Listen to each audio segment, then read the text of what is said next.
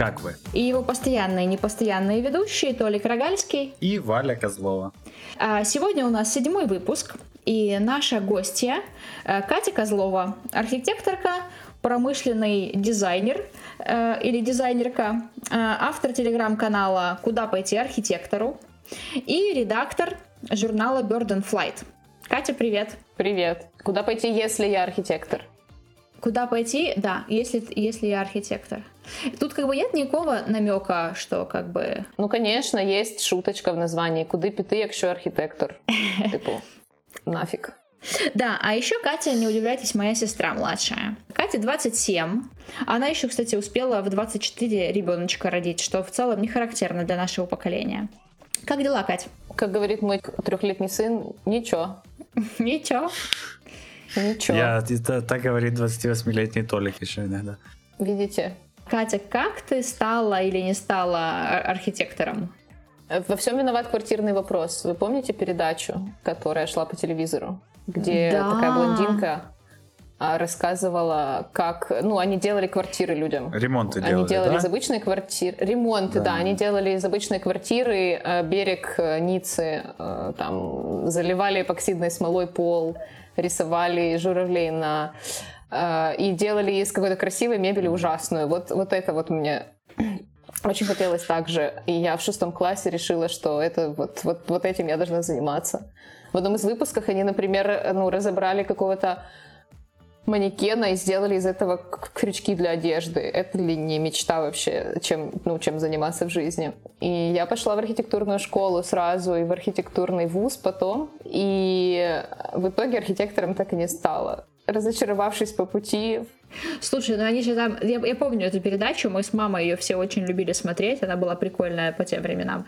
Но это же делает не архитектор, это делает дизайнер интерьера, вот эту всю ерунду, где они брали камушки галечные и делали поддон для душа из, из, из камушков. Это разве это архи- архитектура разве?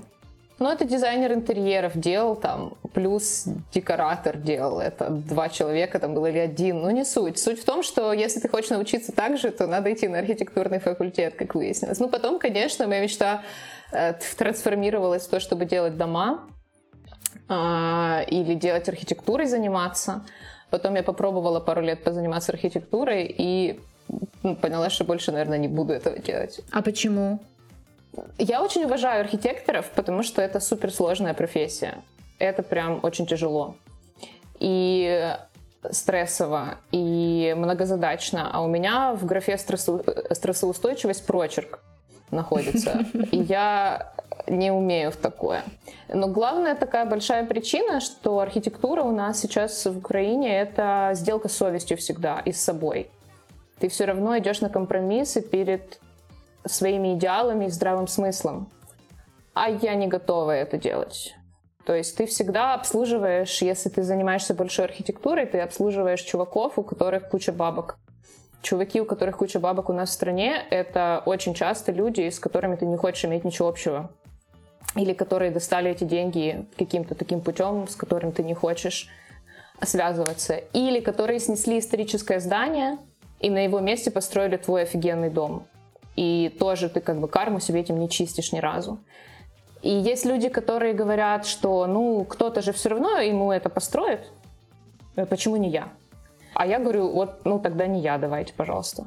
Ну, это одна из причин, по которых я этим не занимаюсь, скажем так. Ну, это, допустим, ты имеешь в виду, наверное, такие большие, да, ЖК, какие-то крупные объекты. А есть ли какая-то еще категория, а, где можно найти что-то интересное для себя, где заказчики, может, по- получше, поинтереснее? Конечно, можно. Да, конечно, есть э, хорошая, прекрасная карьера делать интерьеры людям. А Это могут быть там твои друзья, какие-то ты просто делаешь им небольшие квартиры. Э, Мне просто это не очень нравится. То есть я там сделала одну, вторую квартиру, поняла, что все, это я, ну, я не могу. Это такая рутина, знаете, работа состоит из рутины какой-то. И вот эта рутина мне не нравится. Мне абсолютно все равно, где будут твои розетки. Я не хочу этим заниматься, я не хочу об этом думать. И, ну, короче, у меня просто нет к этому э, вдохновения. Это не то, для чего я была рождена. Это меня не прет. И я как бы решила просто это не делать. Меня прет другие вещи, и я занимаюсь ими, а вот это вот я не могу. Я просто осталась в архитектурной сфере, потому что я уже вложила в эту кучу-кучу лет своей жизни, наверное, половину жизни. А, и поэтому я как бы в ней остаюсь, но архитектором-практиком я пока не собираюсь становиться. А как же, расскажи, все-таки выглядит идеальная работа архитектора для тебя? То есть для чего ты рождена была, если для э, планировки розеток? Ну, я преподаю сейчас. И вот, вот эта штука, которую я делаю, например, э, с, как бы сквозь любые там препятствия, условно. Я преподаю в э, госвузе, в котором ничего не изменилось там за последние 30 лет, условно. И там, где ну, почти ничего не платят, но вот туда я хожу, и там я занимаюсь уже 4 года, каждый год я там работаю, и мне классно, и мне в кайф, несмотря на то, что у этого есть свои там недостатки. А, да, я еще забыла сказать, что Катя преподает э, в нашей Днепропетровской строительной академии. Расскажи, что ты преподаешь и почему это так классно работать в ужасно холодном, неприветливом, совковом вузе, где ничего не платят. В чем там кайф? Ну да, я, я во-первых, там преподаю архитектурное проектирование. Это то, где студенты делают архитектурные проекты. Не настоящие, понятно, но приближенные к реальности какие-то. А, учатся проектировать, скажем так. Я преподаю рисунок, преподаю композицию, где дети учатся создавать объемом делать какую-то эмоцию, какую-то мысль, ну, то есть передавать э, через объем, через какие-то ну, знаки, условно, символы. Историю архитектуры преподаю, дипломное проектирование веду у четвертого курса у бакалавров. То есть, короче, бакалаврат э, в архитектурном направлении я веду в каком-то году такие предметы, в каком-то другие. И там есть как бы ну, два смысла оставаться. Это студенты, потому что это лучшие люди в мире вообще. И э, наша команда, которую мы сейчас собрали преподавателей, там такие у нас молодые девочки и Вадим, мы называем себя, потому что у нас там семь девочек и Вадим. И э, через нас проходят, получается, студенты первых курсов, и мы им преподаем не такую программу, как нам там вели, более такую старую, где мы чертили греческие храмы, а адекватную современную штуку делаем с ними. Разве вы можете сами выбирать, э, какую программу делать? Есть же государственные какие-то вещи. У нас есть такая штука в академии, это проектные группы, у них немножко другое обучение, у них есть французский язык а, очень много, и у них есть другие предметы, в которых немножко изменена программа из этого французского языка. Например, мы можем ввести им на французском, например, мы можем ввести им кое-что другое. Но в целом у тебя есть некая свобода, чтобы делать, экспериментировать и подбирать ту программу, которая сделает из э, студентов специалистов современных, а не каких-то отсталых.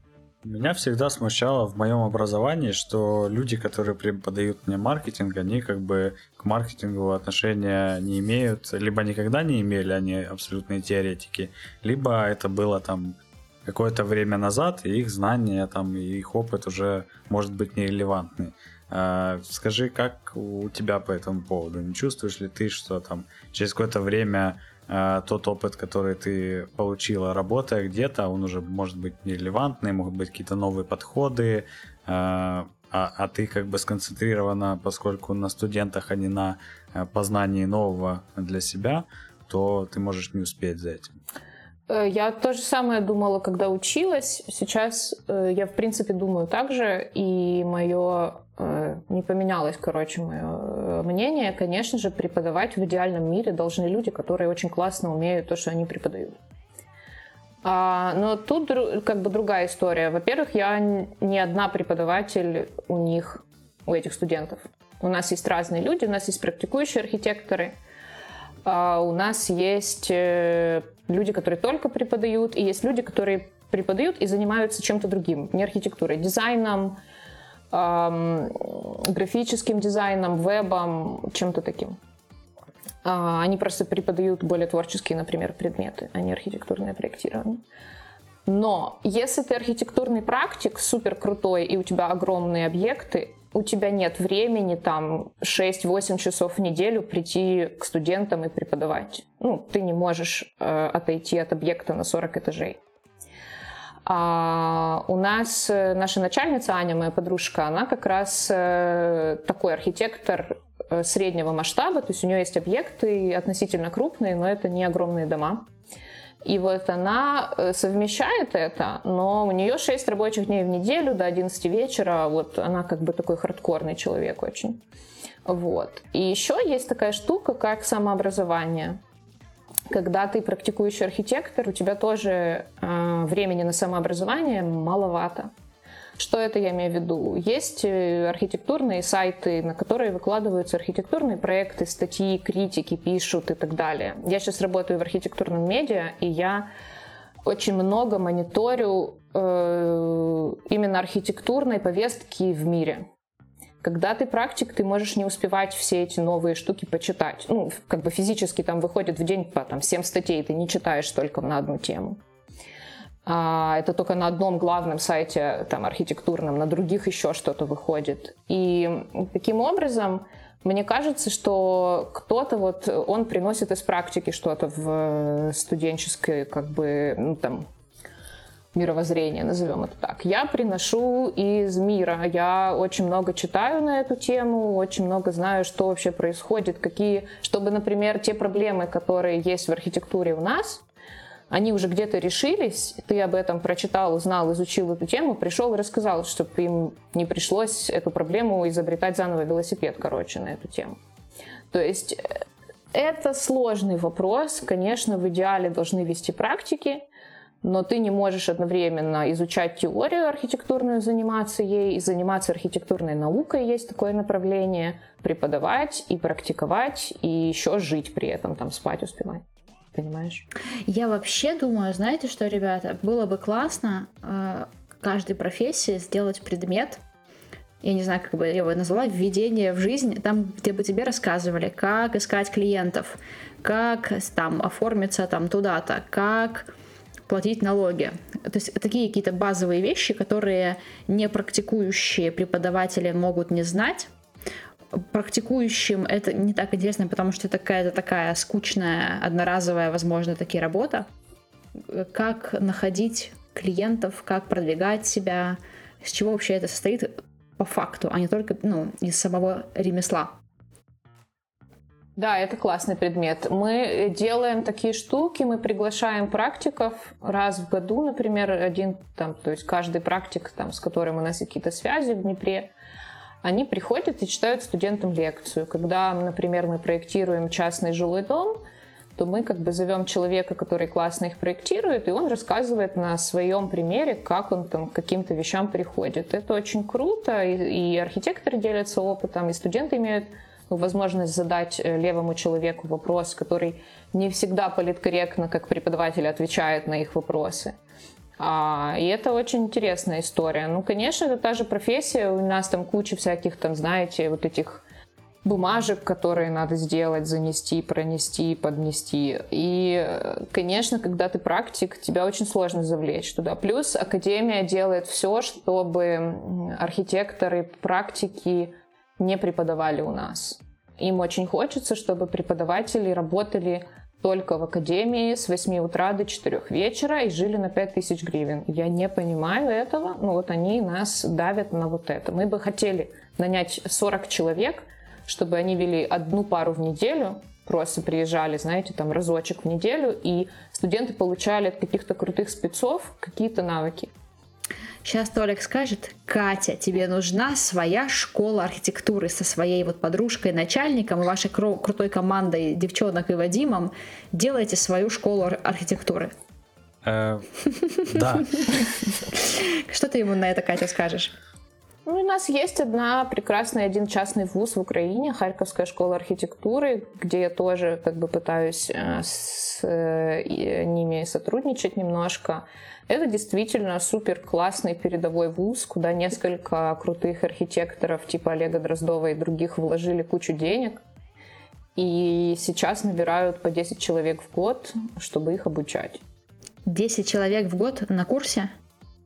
Ну, на бакалаврате там 13, на магистратуре сейчас, по-моему, 10. Ну да, это вот Ну, то есть так. я представляю себе этот вуз как э, съемную хату, просто в которую приходят люди общаться, э, писать дипломную работу. Ну вот наоборот, они там не идут на компромиссы, они делают очень крутую штуку в классном здании, И там подход очень серьезный, современный. Там менторы приезжают из Голландии, из Польши, из там, Англии и составляют программу курса. То есть там, знаете, все по-честному. Как ты воображаешь себе идеальную школу архитектуры будущего, вот она там сейчас происходит. Но открыть это своими ресурсами какими-то маленькими ну, невозможно. Это очень дорогое образование, потому что оно очень многоплановое. Ты не можешь просто научить студента проектировать. Ему нужно узнать очень много технических знаний, очень много гуманитарных знаний и вот этих творческих. Слушай, а сколько у вас студентов на курсе обычно? 120. А почему в ХША так мало? Потому что это частный вуз, и обучение стоит очень дорого, а у нас э, э очень много стипендий, по-моему, 60 или 50. И э, обучение стоит 30 или 25 тысяч в год. Угу. А там стоит 120 тысяч в год обучения. Угу. А зачем нам столько а, архитекторов? Почему у нас такой большой госзаказ? Им реально есть потом чем заняться? А, это правда, ну, у нас такая потребность есть большая в архитекторах. Тут про другое. У нас всегда госзаказ на всех факультетах, мне кажется, слишком большой, у нас слишком много людей идут в ВУЗ, но архитектурное образование среди всех украинских факультетов, куда можно пойти, мне кажется, одно из самых классных, потому что ты туда приходишь маленький, 17 лет, ты еще не знаешь, что ты хочешь делать, а на архитектуре ты можешь попробовать себя в творческой штуке и потом уйти в другой дизайн, а, в э, около архитектурную сферу типа визуализации, игрового дизайна, вот таких штук. Ты можешь попробовать себя в техническом направлении. Очень много у нас там сопромат, материалы, а, конструкции разные. Ты можешь понять, о, вот это инженерка, это вот больше мое. И либо перевестись на инженерный факультет, либо попробовать себя более инженерную архитектуру сложную, там типа эко-домов, очень сейчас популярная тема, там, где ты не можешь просто нарисовать условно дом, а, ты должен вникнуть в технические подробности его, разработать как бы инженерку дома. Либо пойти в более такое гуманитарно-урбанистическое философское направление, где ты думаешь про город, про людей в городе. И комментируешь вот в Фейсбуке потом. Комментируешь в Фейсбуке, выкладываешь, да, фоточки в там, вот, тут поставили столбик, э, потом читаешь Варламова и думаешь, ты урбанист. Вот это да. Понятно. То есть э, на архитектурном факультете можно много всего попробовать и реально узнать много, потому что там предметов, ну, очень-очень-очень большое количество. Мне понравилось учиться. Слушай, ты еще говорила, что у там нас. у тебя классные студенты. Расскажи, пожалуйста, про этих детей. Какие они, в чем отличие от нас, а, в чем кайф? Ну, просто это как бы молодые классные люди. Ты с ними себя чувствуешь молодо и классно.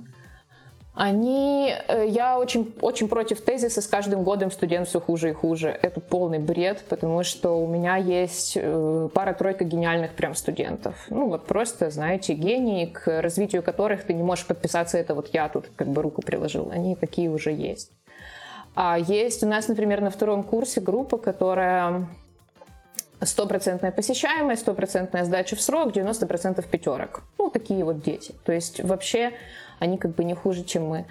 А, я не думаю, что это люди, которые кардинально отличаются от нас. У меня с ними там максимум 10 лет разницы сейчас, поэтому я, в принципе, с ними в одном примерно ну, поколении. Но я заметила две разницы, какие есть. Первая классная, а вторая не очень. Классная, что они я не помню, чтобы у нас были студенты такие, которые могли там преподавателям грубить э, по-хорошему, я имею в виду, дерзить, защищать свои права, задавать много вопросов, там, а почему вы нам это задаете, а почему мы это делаем, а почему мы это не делаем. И вот они, они такие, ну, как бы смелые, да, смелые, дерзкие ребята. Это очень классно, потому что я помню, у нас там не было предмета, и мы такие, ну, нет предмета, типа, как вот в том меме с этой грустной собачкой. А они такие, а чё, вы нам должны, а мы заплатили. И вот они тут молодцы. И в похуже, я, я как бы не знаю, может, мне так попадалось за мои 4 года, а, когда я преподавала. Но мы, когда учились, мы тусовались просто все время. Мы снимали квартиры на дни, на дни рождения, на Новый год, всей группой. Вся моя группа была у меня на свадьбе. А, то есть мы гудели все время там со старшим курсом, с младшим курсом, как-то кооперировались. Эти дети не гуляют. Я не понимаю, что происходит. они не тусуются. То есть, студенты мои, если вы меня слышите и вы тусуетесь где-то, скажите, потому что я как бы в шоке. Вы просто, я вижу по вашим инстаграмам, что вы сидите дома и делаете как бы домашние задания. То есть Это они не жесть. приходят с похмелья, да? Они не опаздывают, потому что ночевали не дома. Просто некогда, тиктоки, Тиктоки, надо наверное, пилить. пилят, да. Дети, гуляйте. Если вы нас знаю. слушаете, гуляйте больше, потому что молодость одна. Да, почему вы не делаете вечеринок? Сделайте вечеринку уже, Сказала наконец. Катя посреди кара- И карантина. пригласите преподов. Пригласите преподов. Да. Слушай, ну ладно, про преподавание понятно. Расскажи нам немножко, как э, профанам в архитектуре, а реально ли начать в ней разбираться, не понимая, ну, точнее, не заканчивая вузов, да, а, и вообще как понять, что есть хорошая архи- архитектура, а что есть плохая, потому что это же вопрос не только вкуса, но еще чего-то еще.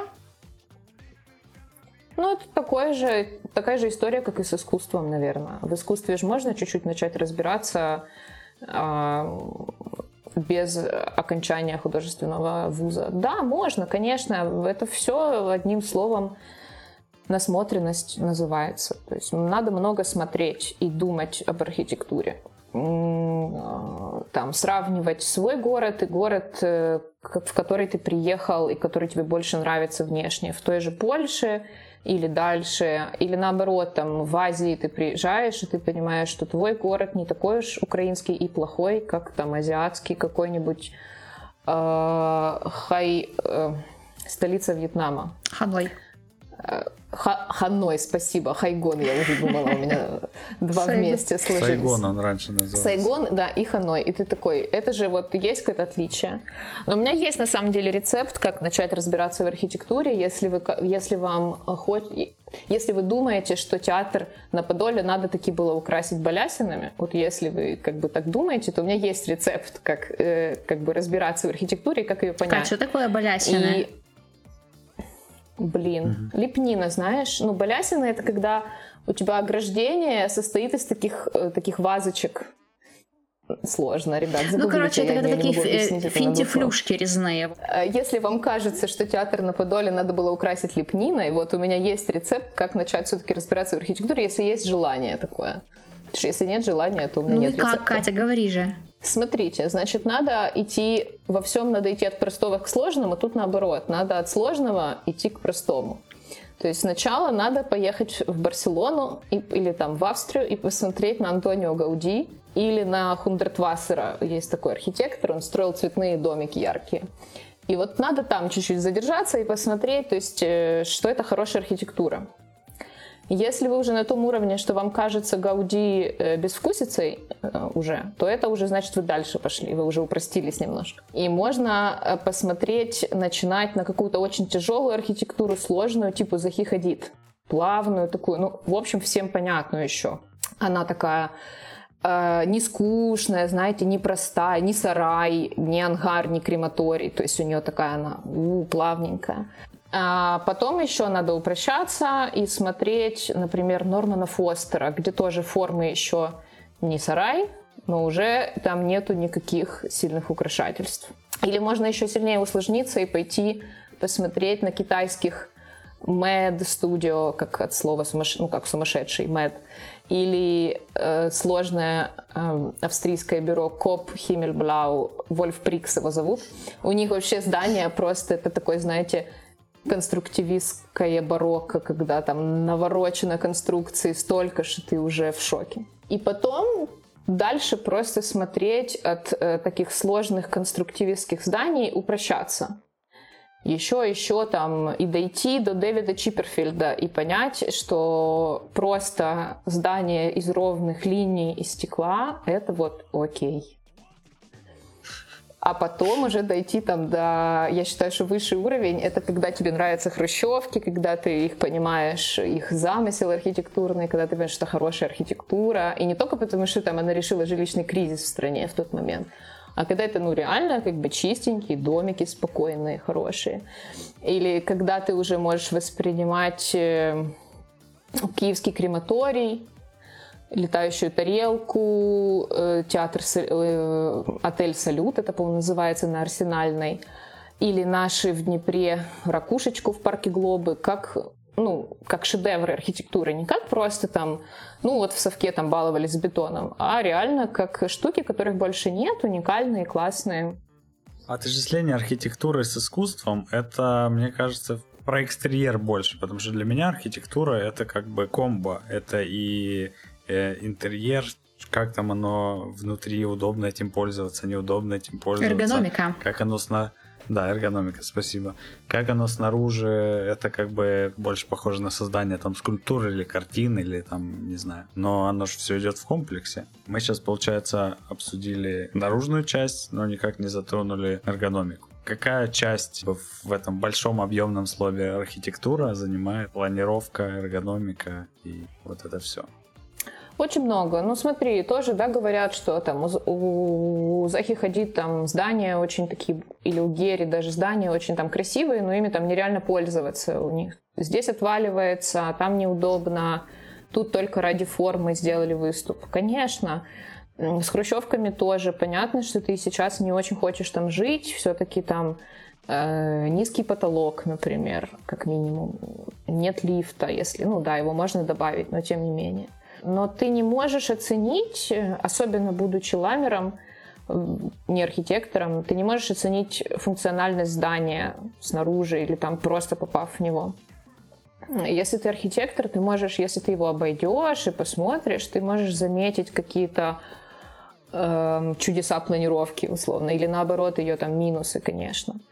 Э, но все равно хорошая архитектура, ее видно снаружи и ее прелести можно оценить глазами. Когда ты понимаешь архитектуру, ты обращаешь внимание там, на свет в интерьере, как он там, может, какую-то фишку сделали, там, второй свет, он падает так, сяк. Тут стену такую толстую сделали, там, у Корбюзье есть капелла, в которой огромные толщины стены, очень маленькие окна, и получается, что они как такие дырочки маленькие. Ну, то есть, конечно, с этим архитекторы тоже работают, а люди это тоже воспринимают иногда на подсознательном уровне.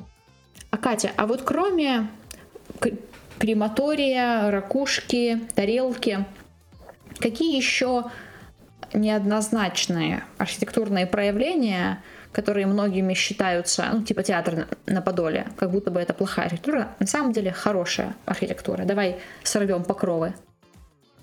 Ну, у нас есть, э, я работаю в медиа, Bird and Flight, я там архитектурная редакторка, и мы недавно выпустили две статьи, 17 лучших зданий Киева и 25 худших зданий Киева. И там очень, э, современных, очень важно, современных.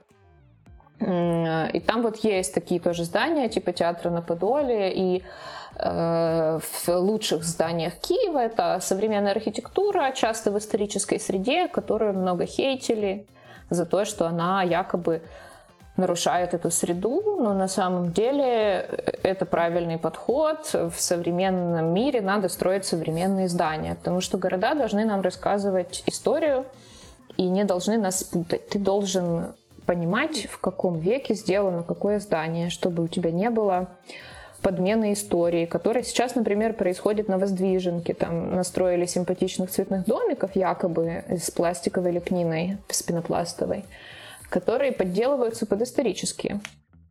И, ну окей, сделали и сделали, с одной стороны. С другой стороны, там снимают много инстаграмов и фильмов, и клипов в этом ну, пространстве, типа оно такое современное, все милое, как будто бы это старый Киев.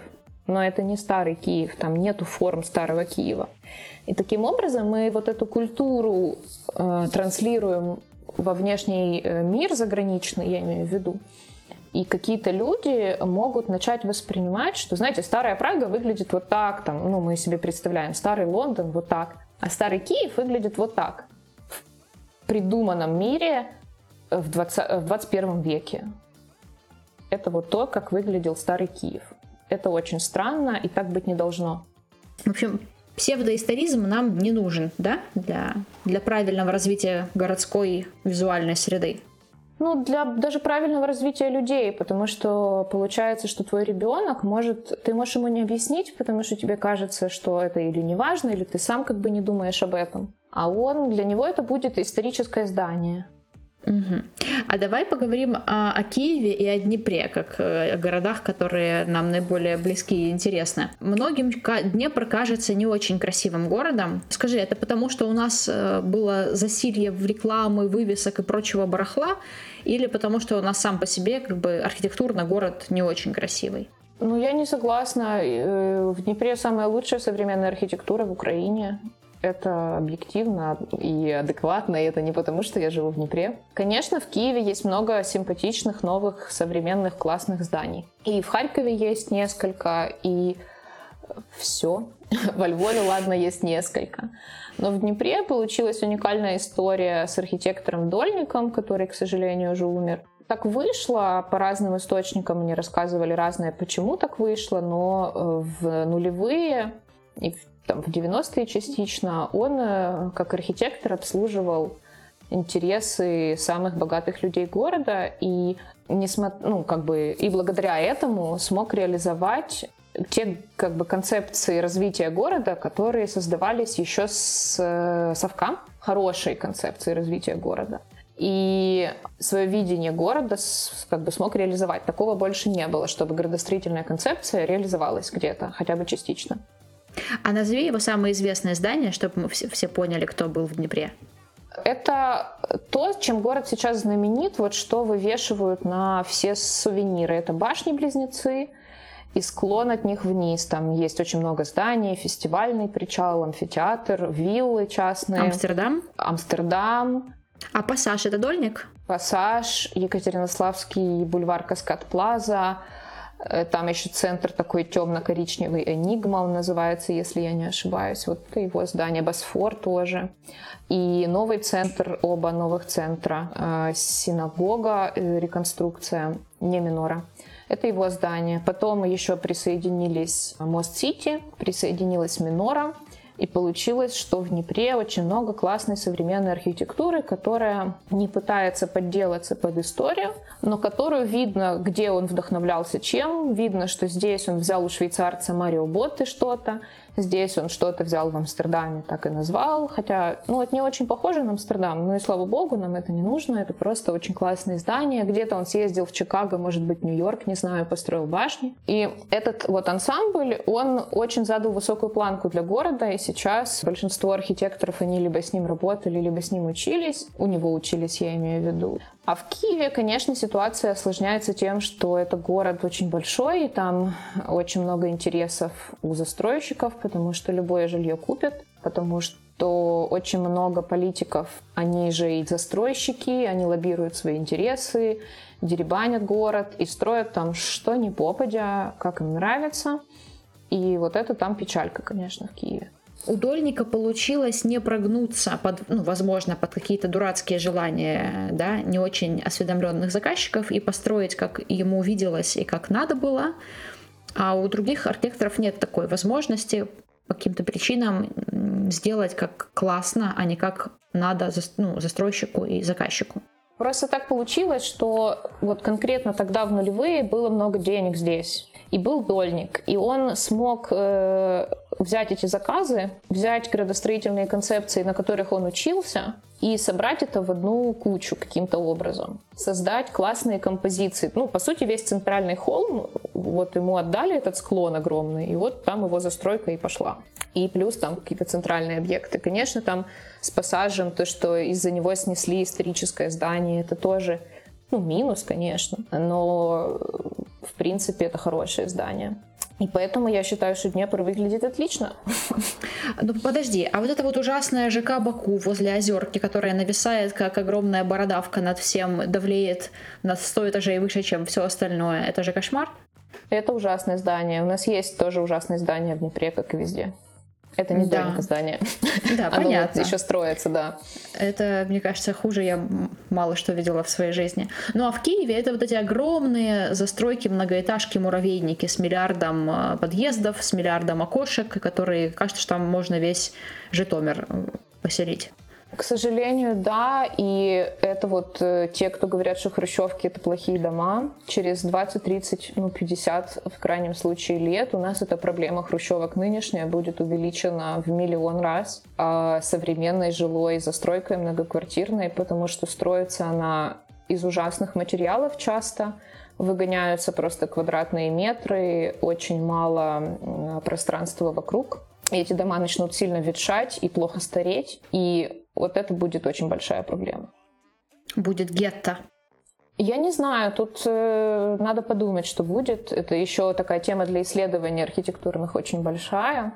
Сейчас уже в Киеве, например, вот эти потопы, которые происходят, когда дождь идет, это потому что Центр перестроен слишком сильно, перегружена земля буквально. И вот нету мест, где вода может уйти вниз, она вся выдавливается наверх. И раньше были специалисты, которые могли это рассчитать, нагрузку вот эту, а сейчас они буквально уже вот умирают, или их уже даже нет, и новых не учат. И все видят будущее архитектурное и градостроительной страны Украины, как, э, ну, в общем, что оно за малыми городами. Сейчас Ивано-Франковск на передовицах урбанистического развития, там, да, во Львове что-то интересное происходит иногда в Виннице, в Тернополе. Или, например, Одессу тоже можно абсолютно спокойно называть городом, который не спасти, потому что абсолютно каждое там, здание, которое новое появляется, на нем лепнина, на нем э, греческие статуи, вазы. Ты, очевидно, не можешь в Одессе построить здание без какой-нибудь Венеры Милосской. Это просто ужас. Толик, а ты как э, ки- киевлянин практически коренной уже, как тебе вообще архитектура Киева? Что ты, что ты думаешь? Ну, вообще, на, на квадратный километр города, мне кажется, что в Днепре сейчас больше строят, чем в Киеве. Потому что там такие проекты, кажется, куда ни плюнь, везде новый дом э, в Днепре вырос. Э, в Киеве все чаще я вижу такие долгострои, которые вот действительно муравейники. Вот у меня парочку прямо сейчас видно из окна.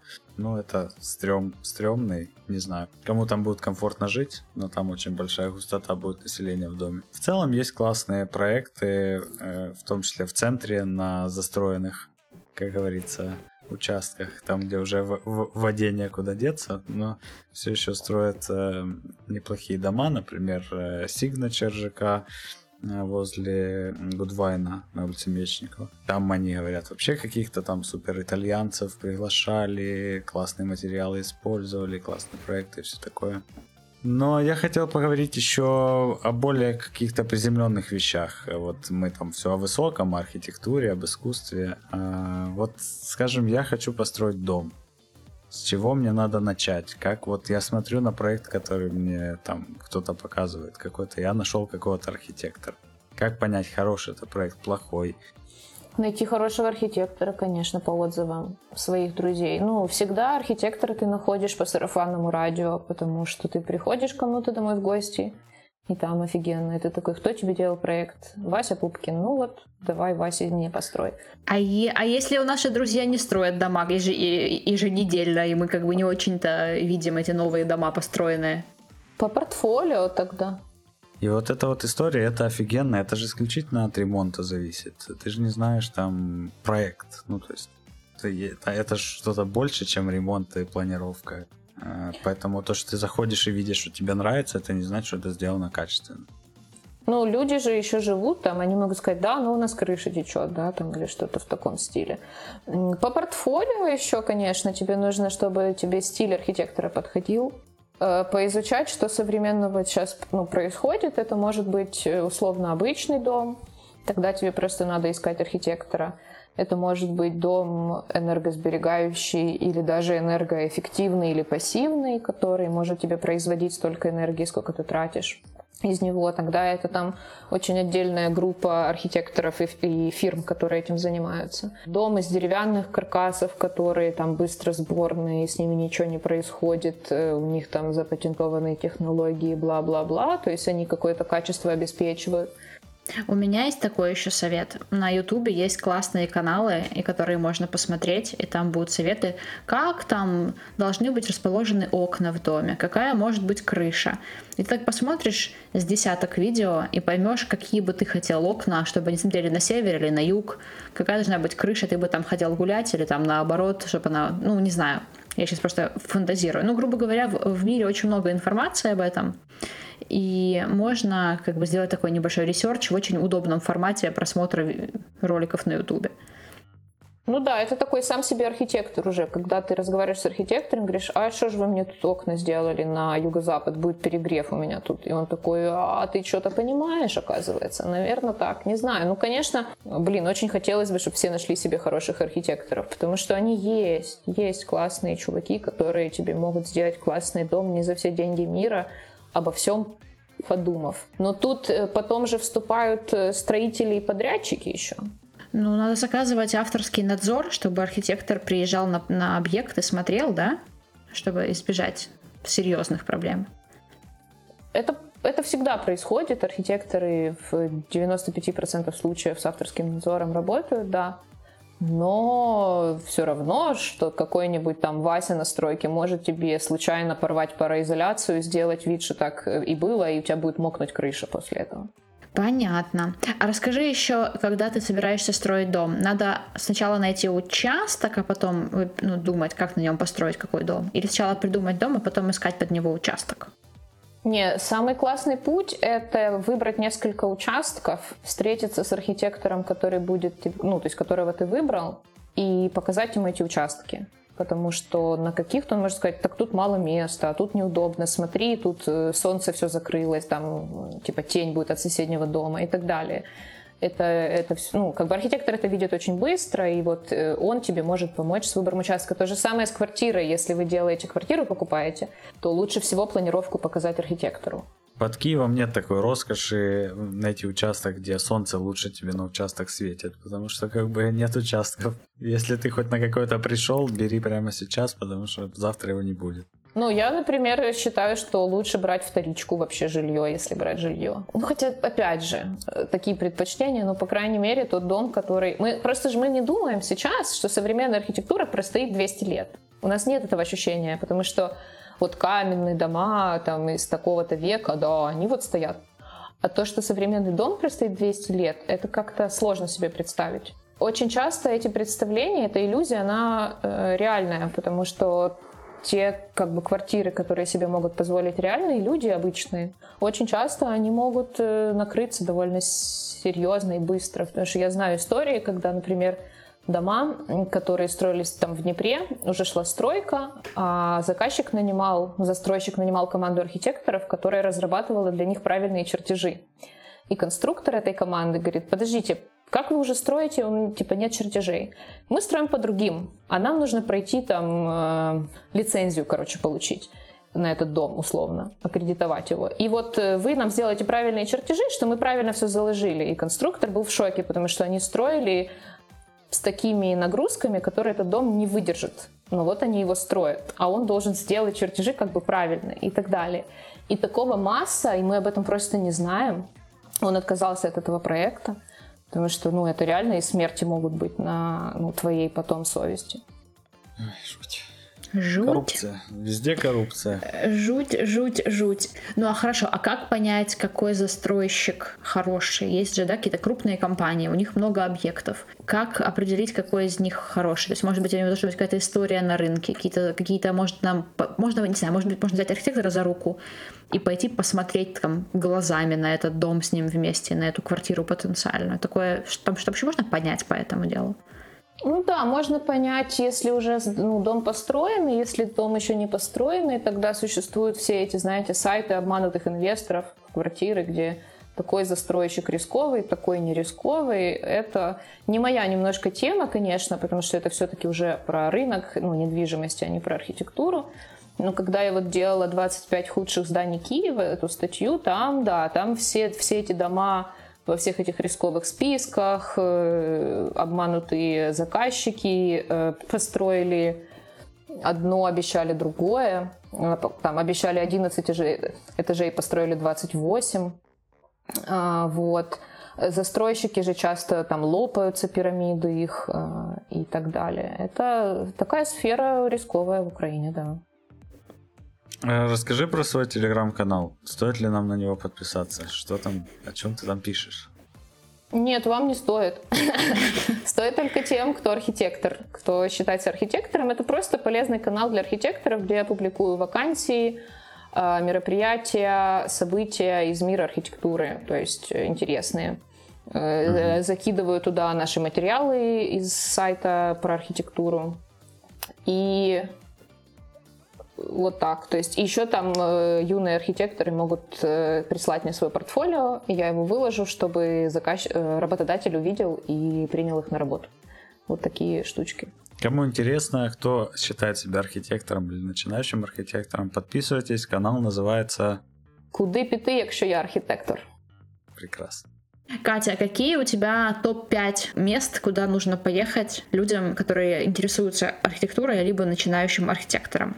Вау. Давайте попробуем Нью-Йорк, потому что там концентрация очень большая интересных объектов, можно все посмотреть. Это из тех, которые я была, потому что я не буду советовать поехать в Сингапур, потому что очень хочу просто сама или в Токио, хотя там очень много классной архитектуры, но я еще не была, я не видела. Э, Но мой топ такой Нью-Йорк, Копенгаген, наверное. Тяжело. В Варшаве очень хорошо, можно много всего посмотреть. Барселона, конечно же, потому что все равно самое лучшее здание в мире это Саграда Фамилия. Я расскажу почему. Потому что это собор, где ты реально веришь в Бога, только не в того, который сидит на облаке, а в того, который создал чувака, который мог вот это построить, спроектировать. Если ну, был человек, который способен спроектировать в голове вот такое в начале 20 века, то в принципе все возможно вообще.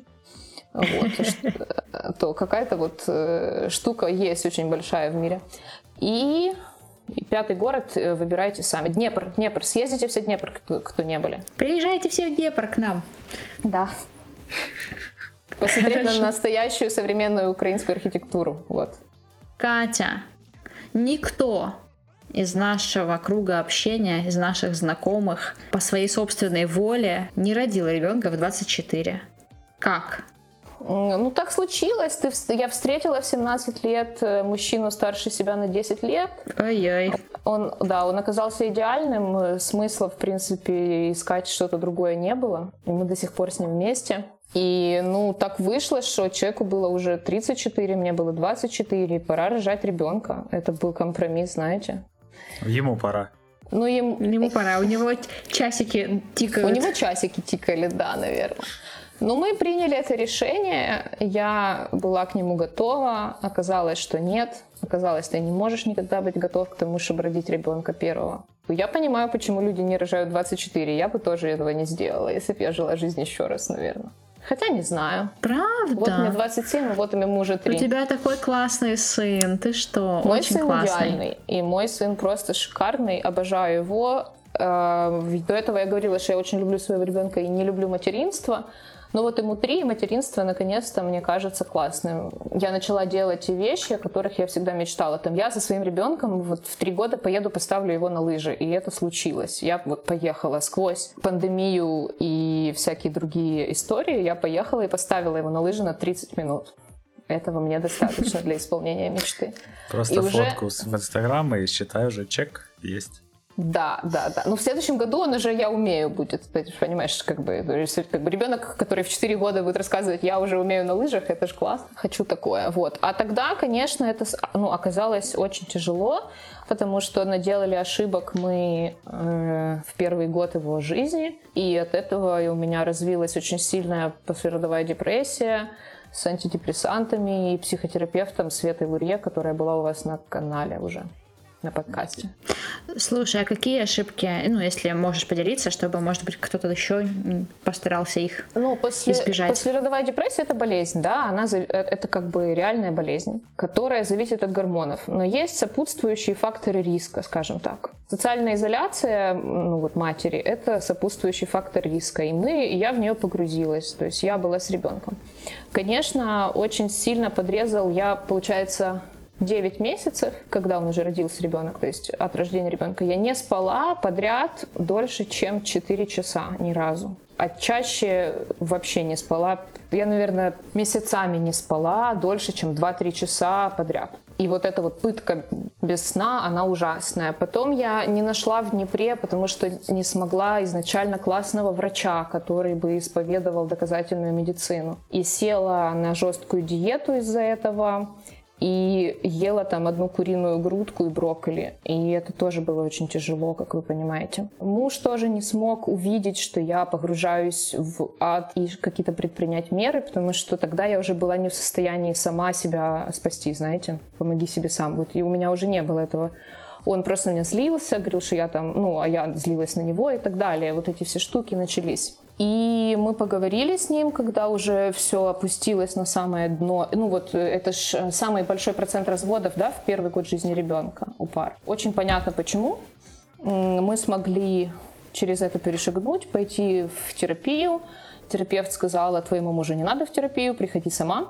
И я пришла сама, год терапевтировалась и очень рада, потому что э, я стала человеком сильно лучше, чем была, и теперь всем советую до родов идти в терапию, чтобы уже туда приходить сильным человеком по крайней мере, нет, не сильным, человеком, который здоровым, вот, вот, психически здоровым человеком, который умеет попросить о помощи, который умеет понять, что что-то идет не так и так далее.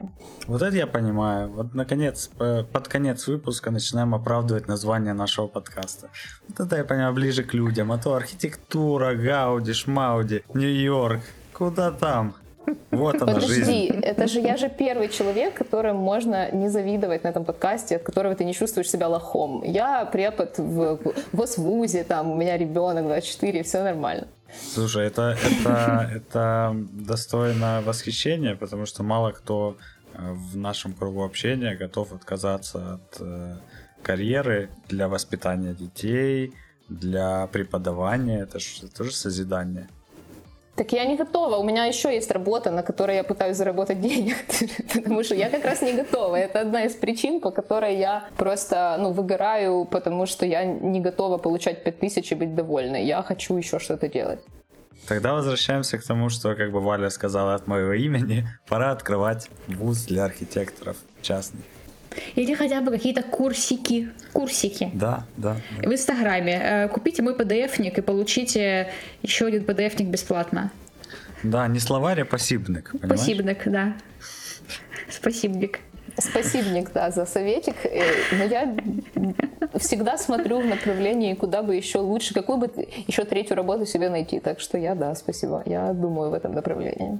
Хорошо, ну вот есть же момент, когда э, ты уже не нужна ребенку на 100% времени, да, и когда он наступает, и как из этого, ну как бы, как выходить обратно в жизнь? Ну, я просто в 9 месяцев пошла на работу. На работу пошла как то Э, на самом деле надо няню нанять сразу, если есть возможность такая. Вообще, э, чтобы ребенка нормально э, рожать и не скатиться никуда, надо иметь денег много относительно. То есть, чтобы э, смочь еще оплатить няню, помощницу по дому и ребенку нормальные какие-то штуки, там, врача хорошего, э, я считаю. Если этого нет, то, конечно, тяжело очень. Э, и я преклоняюсь перед людьми, которые могут растить как бы детей без няни, без плюшек, сами нам за ним ухаживать. Это супер я не могу. Э, когда э, ему стало 9 месяцев, мы наняли няню, и я ушла на работу в академию на полдня хотя бы, чтобы как-то выйти из этой изоляции ужасной и начать э, какое-то саморазвитие дальше. Хотя, опять же, когда ты мама, ты саморазвиваешься огромными шагами, просто не в бизнесе и не в карьере, а психологии ребенка, там, в медицине я, например, подковалась так, что вообще могу теперь лечить людей, мне кажется, по крайней мере, детей. Ну, если тебе это интересно, опять же, и так далее. Это очень крутой опыт, который я советую всем, но с оговорками. С подготовкой. С подготовкой, да, вообще. Ну хорошо, а в чем самый кайф материнства? Почему все, кто родил ребенка, потом говорят, ну блин, ну это так круто, но это вообще непередаваемо круто. А почему круто-то? Ну смотри, второго я пока не хочу совсем никогда. Поэтому тут Тут как бы сложно, что я сейчас скажу тебе, да, идеально, еще хочу, давайте это.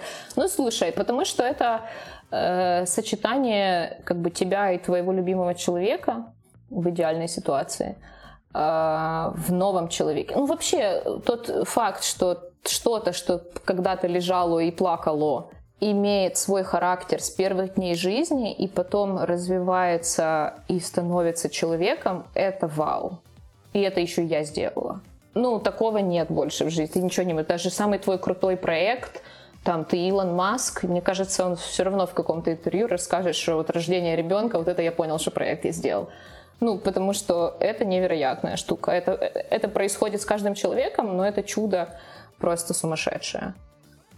Ну что, Кать, спасибо тебе большое. Нам теперь всем хочется поехать в Нью-Йорк. Катя, ты очень интересный человек, очень интересно рассказываешь. Поэтому с удовольствием э, запишем с тобой еще один подкаст. Да, я стану уже человеком, которому можно скоро. будет завидовать, да? Хорошо. Например, в, нашем, в нашей второй серии люди не, не как все. Дорогие слушатели, спасибо, что этот длинный выпуск дослушали. А, мы очень ценим ваше стремление к, к великому, к светлому, к архитектуре с окнами. Всем пока. Пока, спасибо. Спасибо, пока.